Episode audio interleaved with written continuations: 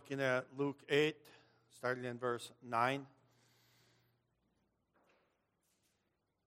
Mm, pray for the Spirit's guidance. Our Lord and our God, as we open your book of life, I just pray that these words written many years ago for the benefit of your church, that as we seek them out today, we find wisdom and guidance in them, Lord.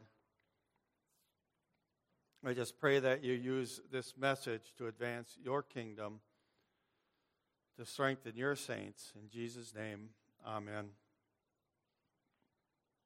Luke 8, starting in verse, starting in verse 9. Those disciples asked him what this parable meant. He said, To you it has been given to know the secrets of the kingdom of God. But for others, they are in parables, so that seeing they may not see, and hearing they may not understand. Now, the parable is this the seed is the word of God. The ones along the path are those who have heard. Then the devil comes and takes away the word from their hearts so that they may not believe and be saved. And the ones on the rock are those who, when they hear the word, receive it with joy, but these have no root. They believe for a while, and in time of testing, fall away. And as for what fell among the thorns, those are those who hear, but as they go on their way, they are choked by the cares and riches and pleasures of life, and their fruit does not mature.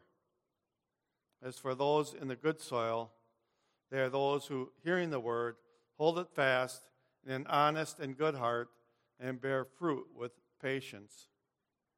No one, after lighting a lamp, covers it with a jar and puts it under the bed, but puts it on a stand so that those who enter may see the light. For nothing is hidden that will not be made manifest, nor is anything secret that will not be known and come to light. Take care then how you hear. For to the one who has more will be given, and from the one who has not, even what he thinks that he has, it will be taken away. You may be seated.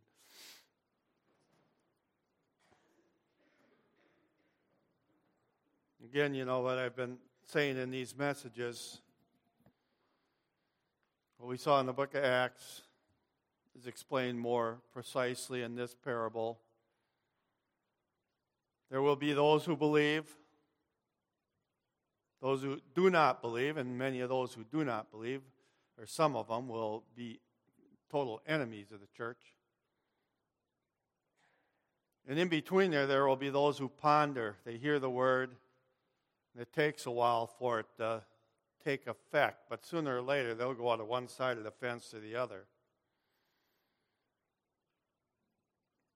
But also, this, I want to stress here to you, it has been given to know the secrets of the kingdom of God. That's to you, to me, to us, to every believer. We are we know the secrets of the kingdom of God. That's why you're here. That's why you don't reject God's word.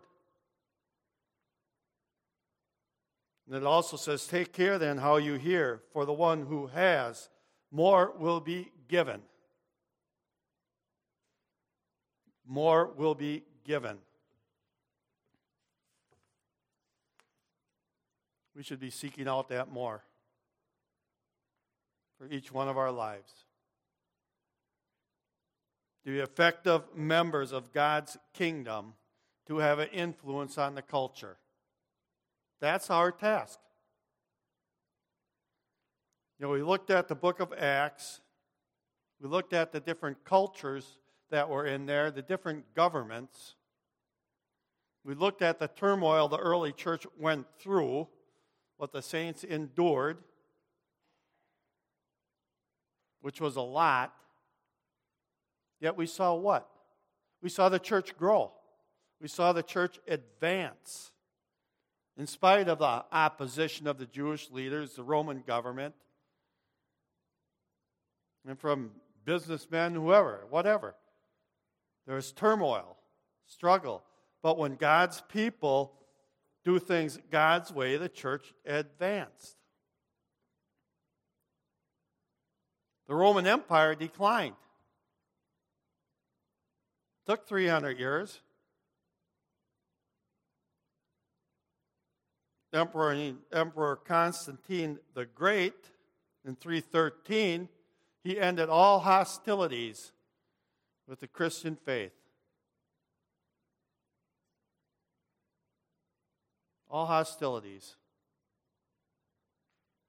And after later on in that century, I think it was about 380, Christianity became the official religion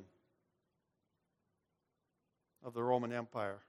What was left of it, anyway, which led to explosive growth. It was a ground up movement. It was from people like you and I believing and sharing our faith. And as more and more believed, the culture changed. Culture changed, the government changed, the ruling authorities changed, the hostilities ended. God's word was proclaimed, God's word was held dear to the people's hearts. Not all, enough that it was the influence of the culture.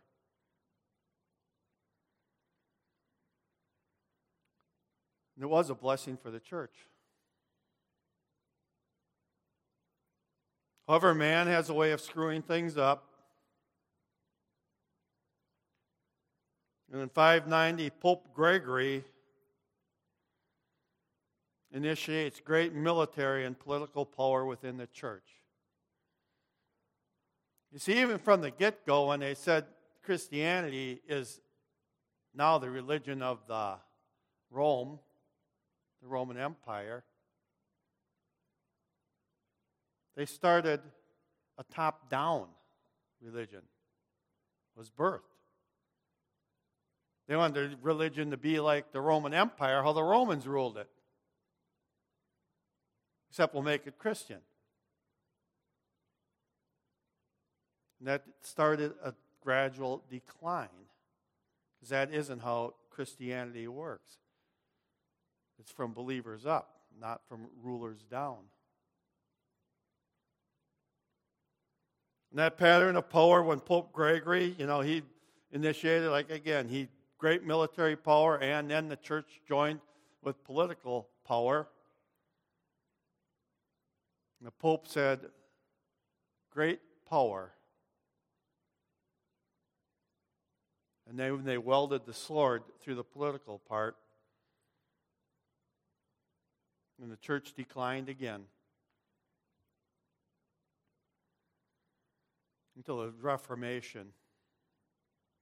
In this time of power of the ruling church, like men do, sinful men throughout history, they like power, they like to keep it. So the scriptures pushed down from the common people The rulers could say what they believed they said. They promoted the teachings of the church. Some of it was still scriptural, but they selected biblical teachings. The Roman church added a few other things relic selling, pretty much almost relic worshiping. You had to get your relics. You could heal people, supposedly. They also had indulgences, pay for your brethren who went before you to get them out of purgatory.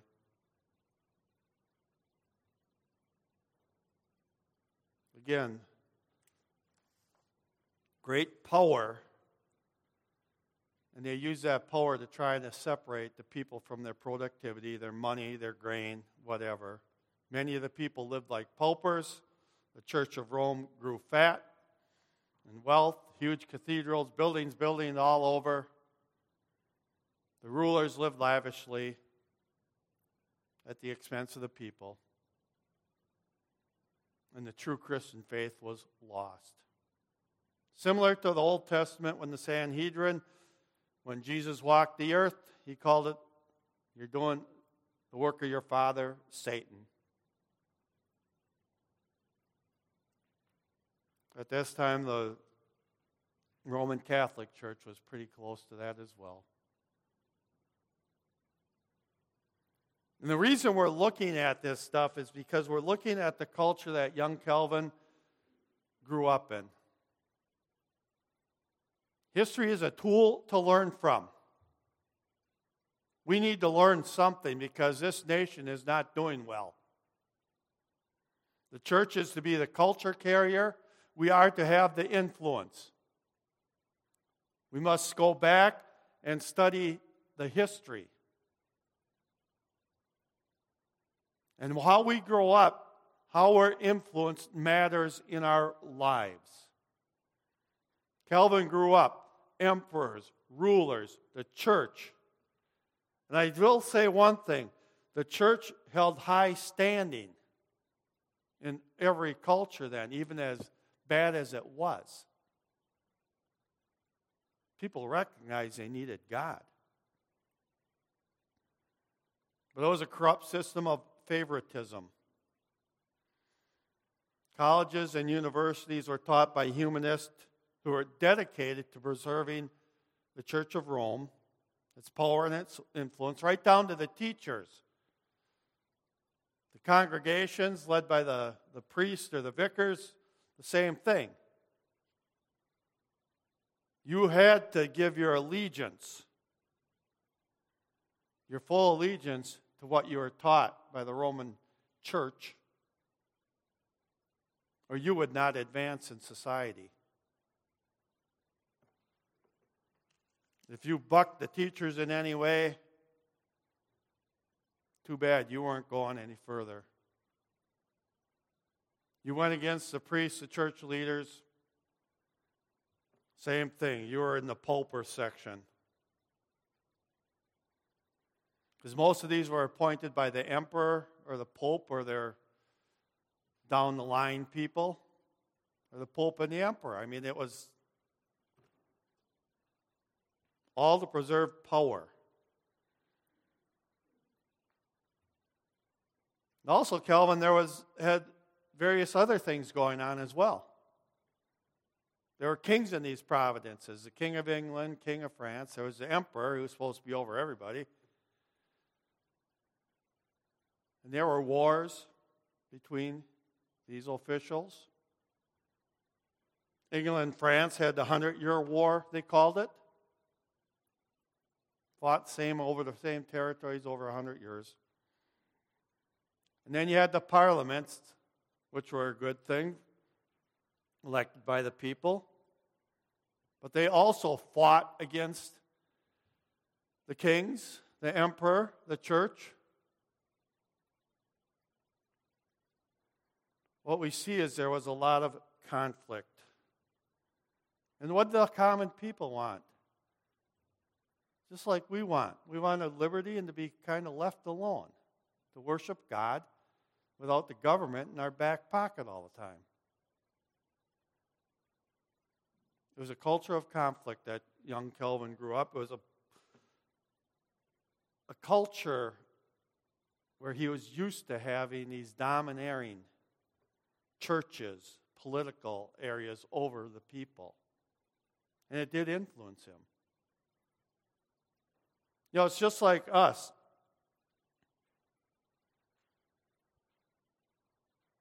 We've grown up in a pietistic religious worldview. And more lately, along with that, the rapture view. And both of these are devastating because it means the church people step back from influencing the culture. And how has that worked out for us?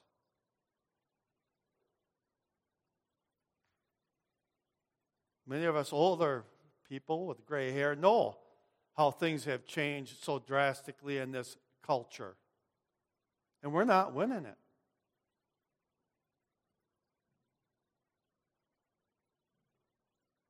We must never step back. We're in a fight, and we might as well realize it.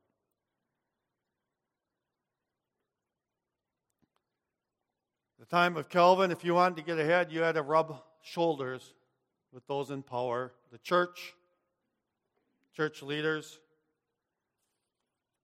Unfortunately for Calvin, his dad knew how to play the game. He rubbed shoulders or sucked up to the local church, however you want to put it. And they rewarded young Calvin because they saw something in him that he was teachable, intelligent. So the churches would get the tithes, and from the common people, it was tithes of barrels of wheat.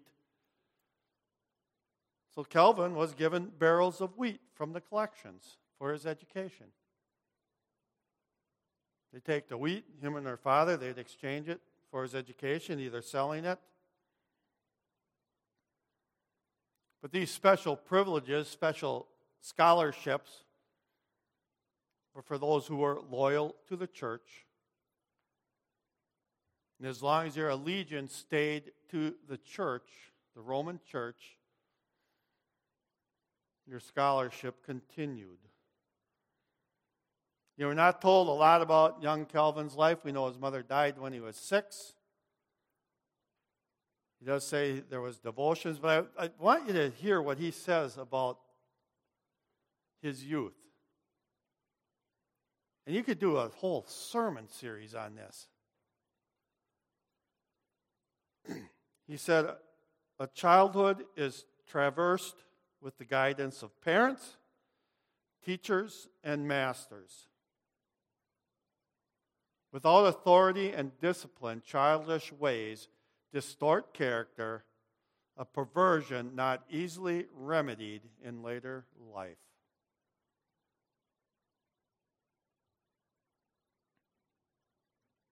Do you think we live in an era of childish perversions?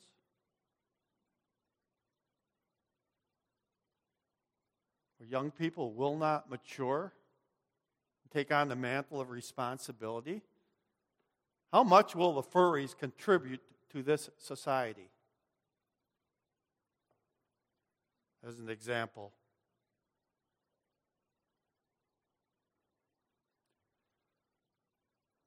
You know, this is an honest portrayal of men and man. If we can find a road of ease and comfort and fulfilling our own desires, we'd much rather take it. And I'm guilty as much as anybody else. It has to end. These childish fantasies where men do not grow up to be men, leaders. Now trying to find somebody even to work. It's because of these child fantasies. No discipline. We've seen it coming in the schools. Everybody's a winner. No discipline. Childish perversions. You know, it's part of our sin nature. Parents, discipline your children, educate your children, teach them that they have a responsibility, a mantle of taking over. Having them skate through life is pathetic like Calvin said, a perversion not easily remedied in later life. And he's right. God was working in the hearts of men. God will always bring men to, in to purify his church when it strays. We saw that in the Old Testament time and time again. Conflict is inevitable, but God uses that conflict to bring forth great leaders in the church. Shortly before Calvin's conversion, Martin Luther did challenge the Roman Catholic Church, nailed his theses on the wall, Wittenberg at the door. The Reformation started in Germany. But God's timing is perfect because, along with the Reformation, the printing press was invented. And what brought about was the scriptures were transformed, translated into the German language, and printed and given to the common people again. pamphlets, articles on Christianity. It could only be spread because of the printing press. It's amazing how God was working.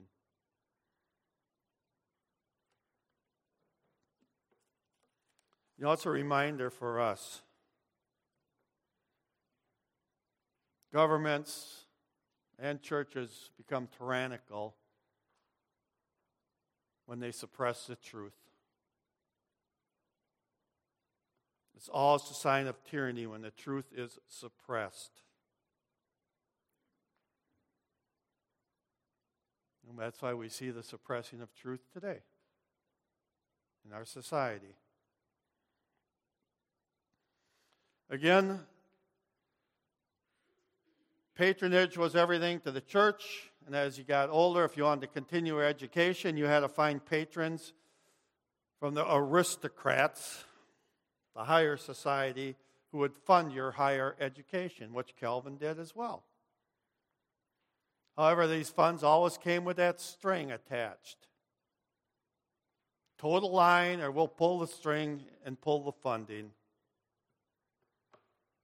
These young scholars were always on a leash. You had to go with your funders' views of the world, or those funds ended. Know, he went, the first school he went to was the College of Capetes. We have little about his early studies. However, we do know these colleges were run like monasteries. It wasn't easy. Long hours and poor food. Erasmus, one of the contemporaries at that time, said one of the things that stuck with you the most from these schools and stayed with you the longest was the lice and the fleas. We do know there was poor diets in there, and Calvin suffered from digestive issues his whole life, probably from the poor food. He went to other schools, other colleges, were not sure what he was really studying. He was not a theologian, although religious classes would be taught in every one of these schools. We, don't know, we do know by his father's advice he switched to a student of law. Remember, Calvin was not a believer at this time. He was taught by some of the most scholarly humanists of the day. He was a strict, strict student of history. And these humanists did recognize the church.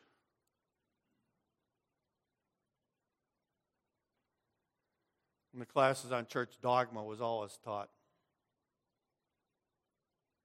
Calvin liked studying the works of Seneca.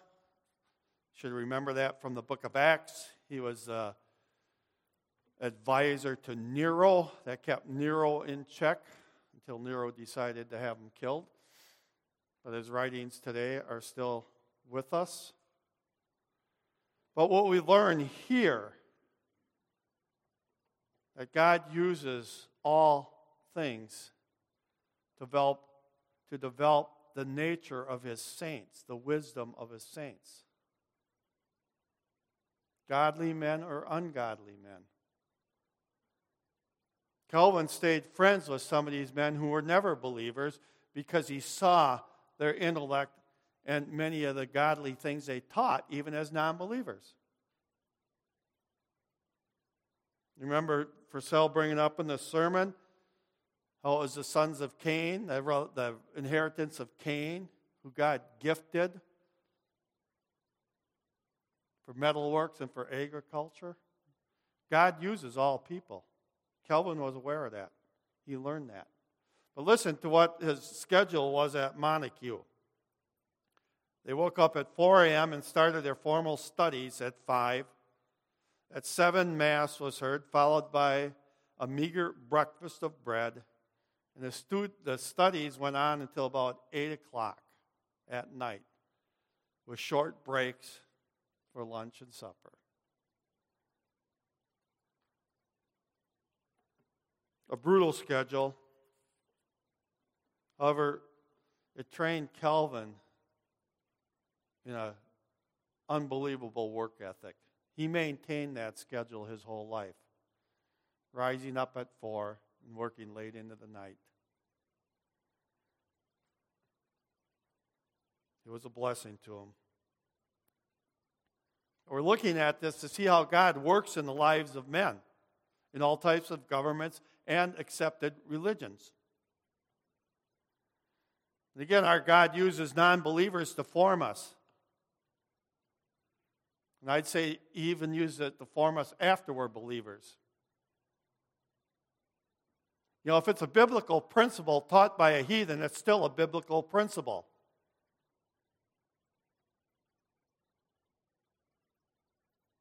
But all areas of life, God is in control.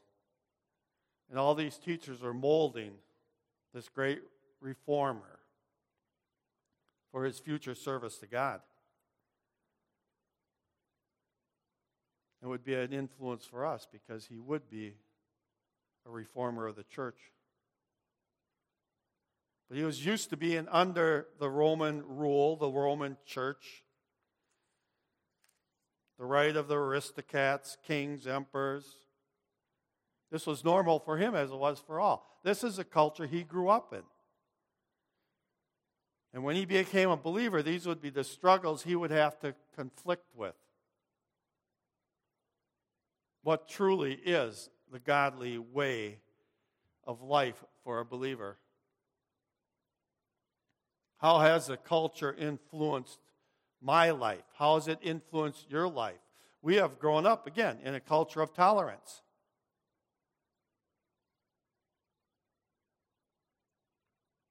of a culture of the church not being involved in the government, not being involved in many things. We have to look at ourselves and look at our culture and look what we grew up in and challenge our own thinking as to is this right?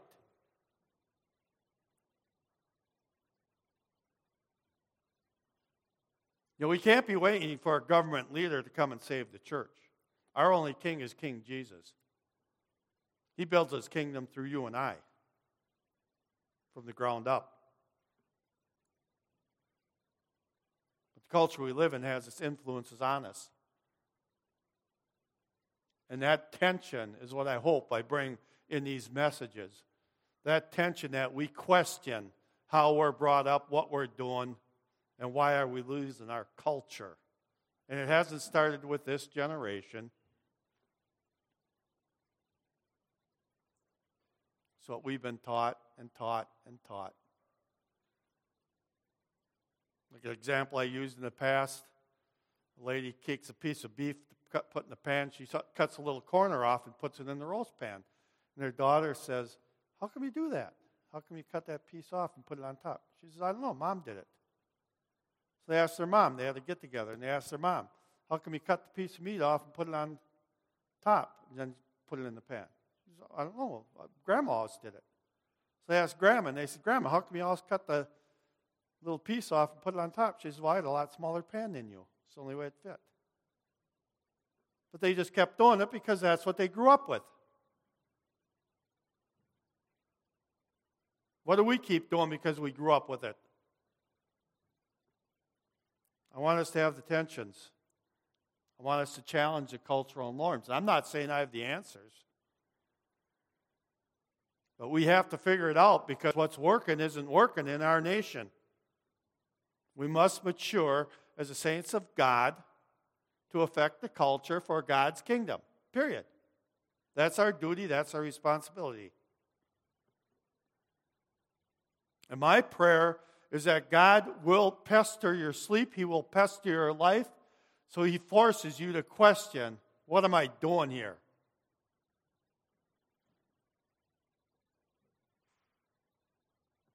Seek out the answers of absolute truth.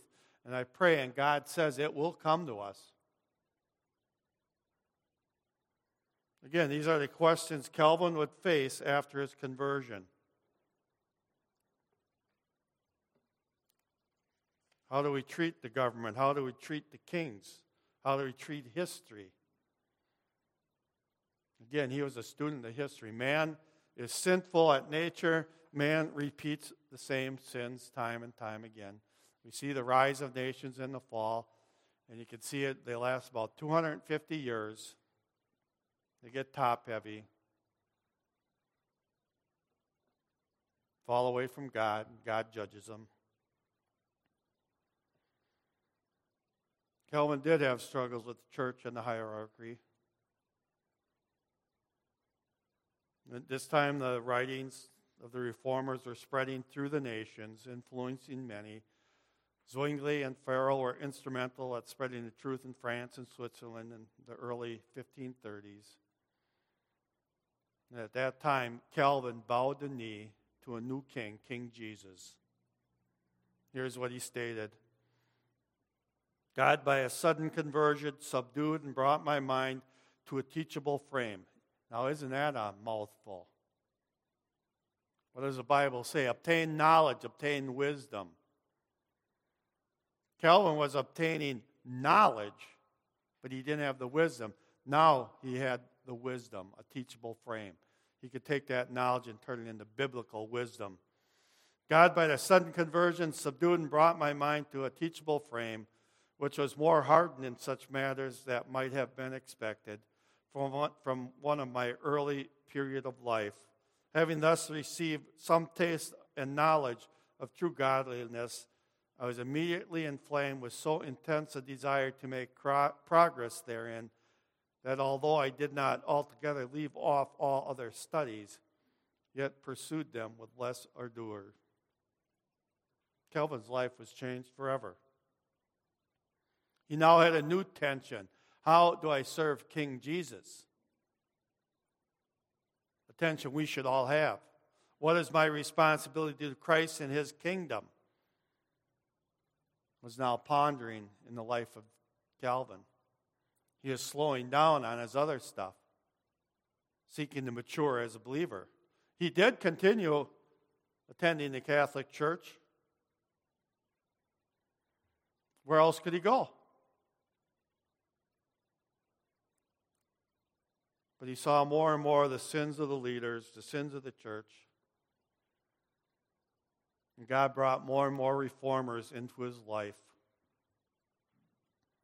More and more literature was being translated into French from the scriptures, the French Bible. The Word of God was getting opened up to the people, to Europe.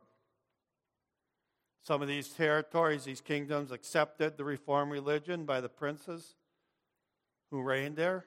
Some didn't. Some tolerated it. More growing tension between Rome more growing tension between these regions. And in between that, there were always wars here and there. The established Catholic Church was horrific in its heavy handedness to remain in power. It was nothing but cruel. The name of God, they were burning people at the stake, they were torturing them racking them. Does God really want that out of his people? Or is that more like the Baal worshippers who burn their own children? Noncompliance was unacceptable and severely dealt with. That's, your, that's what Calvin grew up with. People he knew were burned at the stake, and many others. Remember, this is a restoration time of the church, a restoring to bring it back to its purity. Not to the apostolic age, but at the time of elders and deacons, the normal transfer of the church power. It needed that because the teaching had been so eroded by the, the Roman church. Again, it looked more, like the Church of Satan. Change was not going to be easy. But even the reformers were challenged and wrestling with different beliefs. So there's more tension, more struggle. Martin Luther and Zwingli were fighting over the Eucharist, and they hated each other. I mean, I got to give these guys credit. They had their zeal. But I think a lot of that zeal was because what they saw and lived with, the culture they lived in, how heavy handed the Roman church was. They even rejoiced when others were burnt at the stake, other reformers who didn't agree with them. Luther and the Eucharist, the Lutherans held consubstantiation, which means the Spirit of the Lord is in the elements. Zwingli taught, like we believe, it's a sign, it's a representative. Catholic Church was transubstantiation. They believed it turned exactly into the body and blood of Christ. But these were chasms between the reformers and, obviously, against the Roman Catholic Church.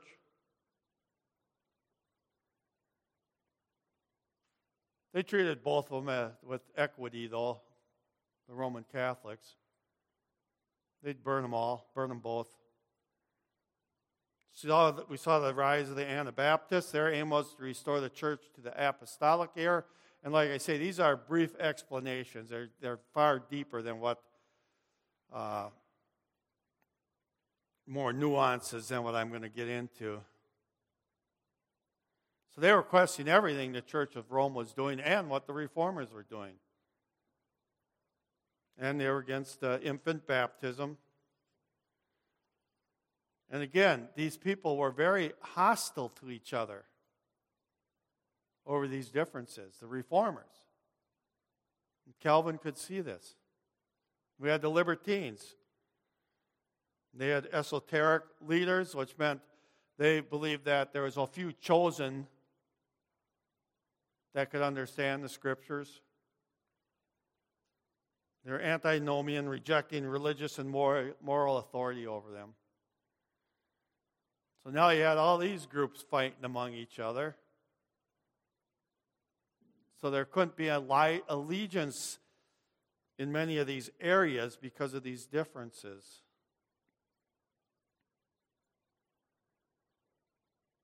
What was important, though, is the Roman Catholics were against them all. Like I say, they burned all of some of these guys with equity. They didn't care. According to the Roman Catholics, they were all heretics. You know, we still have those differences. The Lutherans still believe in consubstantiation. We have the Anabaptists, don't believe in infant baptism. But we look at them as brothers and sisters in the Lord.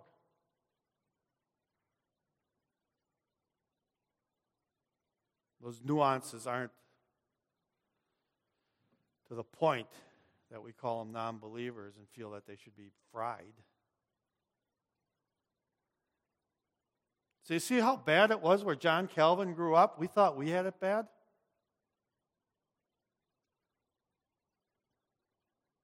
I mean, they couldn't even go outside of some of the city gates because of the Roman Catholic spies had the right to capture them or kill them. So they were constantly in danger if you were a reformer.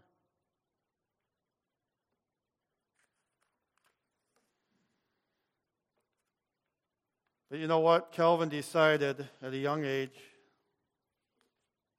he was going to serve King Jesus. And he saw in many of these difficulties opportunities to bring unity to the church.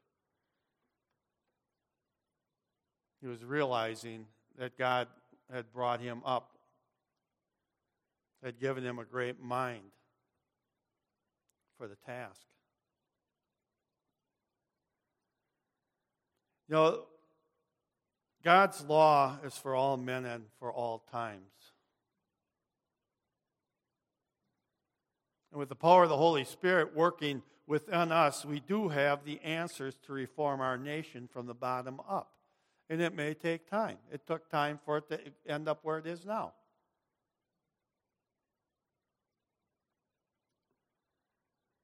We still have God's Word clearly presented all around us. But will we act on it? Will we live a life of sacrifice for our King, for our God? It will be the same. Some will believe, some will reject, some will reject with hostility, others will ponder, and we keep working and working. But sooner or later, men jump to one side of the fence or the other.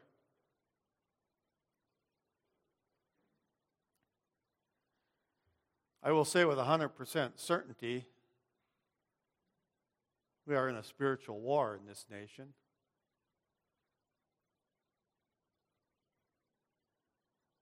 I can't believe how wicked some of these people are. Drag shows at libraries for five year olds, encouraging the five year olds to be touching the private parts of these weirdos. I never thought in my life that would happen. And yet, one party, the Democratic Party, defends it. If that isn't satanic, I don't know what is. But we see it coming out all over the place schools, libraries, the Brewers game. How pathetic.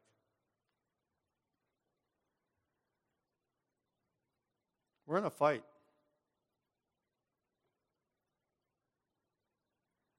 England and France fought the Hundred Year War, it was called. It was 113 years. That's nothing compared to the war between Christianity and Satan. That war started in the early church, it'll end when Christ returns. We're in a fight acknowledge you're in a fight. Otherwise, we're just going to keep taking hits and losing ground, and like Robin Vos going and saying, I'm going to just compromise a few lives to abortion. Then it'll be a few more and a few more. And I am sick of it.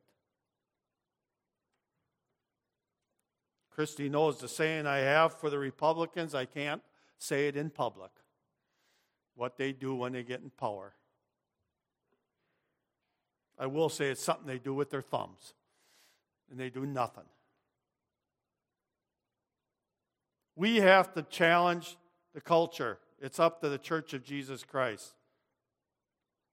What will happen if you do not stand up for the culture?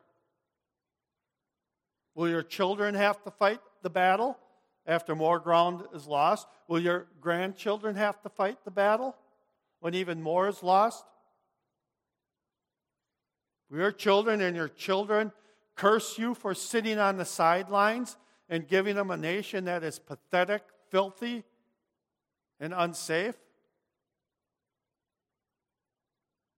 Or will they praise you for fighting the good fight? Fighting to take ground for your King, Jesus. Even if you're lost in the battle. And there will be casualties, just like there was in Calvin's time. But it's better to surrender and not fight. Or you go by the power of the Holy Spirit that worked through Calvin and will work through us as well in the task that He's given us and our faithfulness, and we start taking ground back. And it may just start with taking ground back in our own families, our own lives. But that is how Christianity works. Are we going to finish the good fight? That's the challenge. We have to challenge ourselves. And I pray that God pesters your heart pesters your minds and gives you the wisdom to say, Yeah, I'm ready to fight, God. Where do you want me to go? Let us pray. Our Lord and our God, as we look at this incomplete look at history, I'm trying to have us look at the, the big picture, Lord. Where do we stand? Where do we go from here? And I pray, O oh Lord, that, that the Holy Spirit burns in our hearts to fight for King Jesus, to fight against the wickedness of the day for our sake, for our children's sake, and our children's children's sake. I pray, O oh Lord, that it is said of us that we have fought the good fight, that we have kept the faith. And Lord, you will be with us as you tell us, trust in the Lord. Do not fear the wicked men, but trust in you. Give us that trust in Jesus' name. Amen.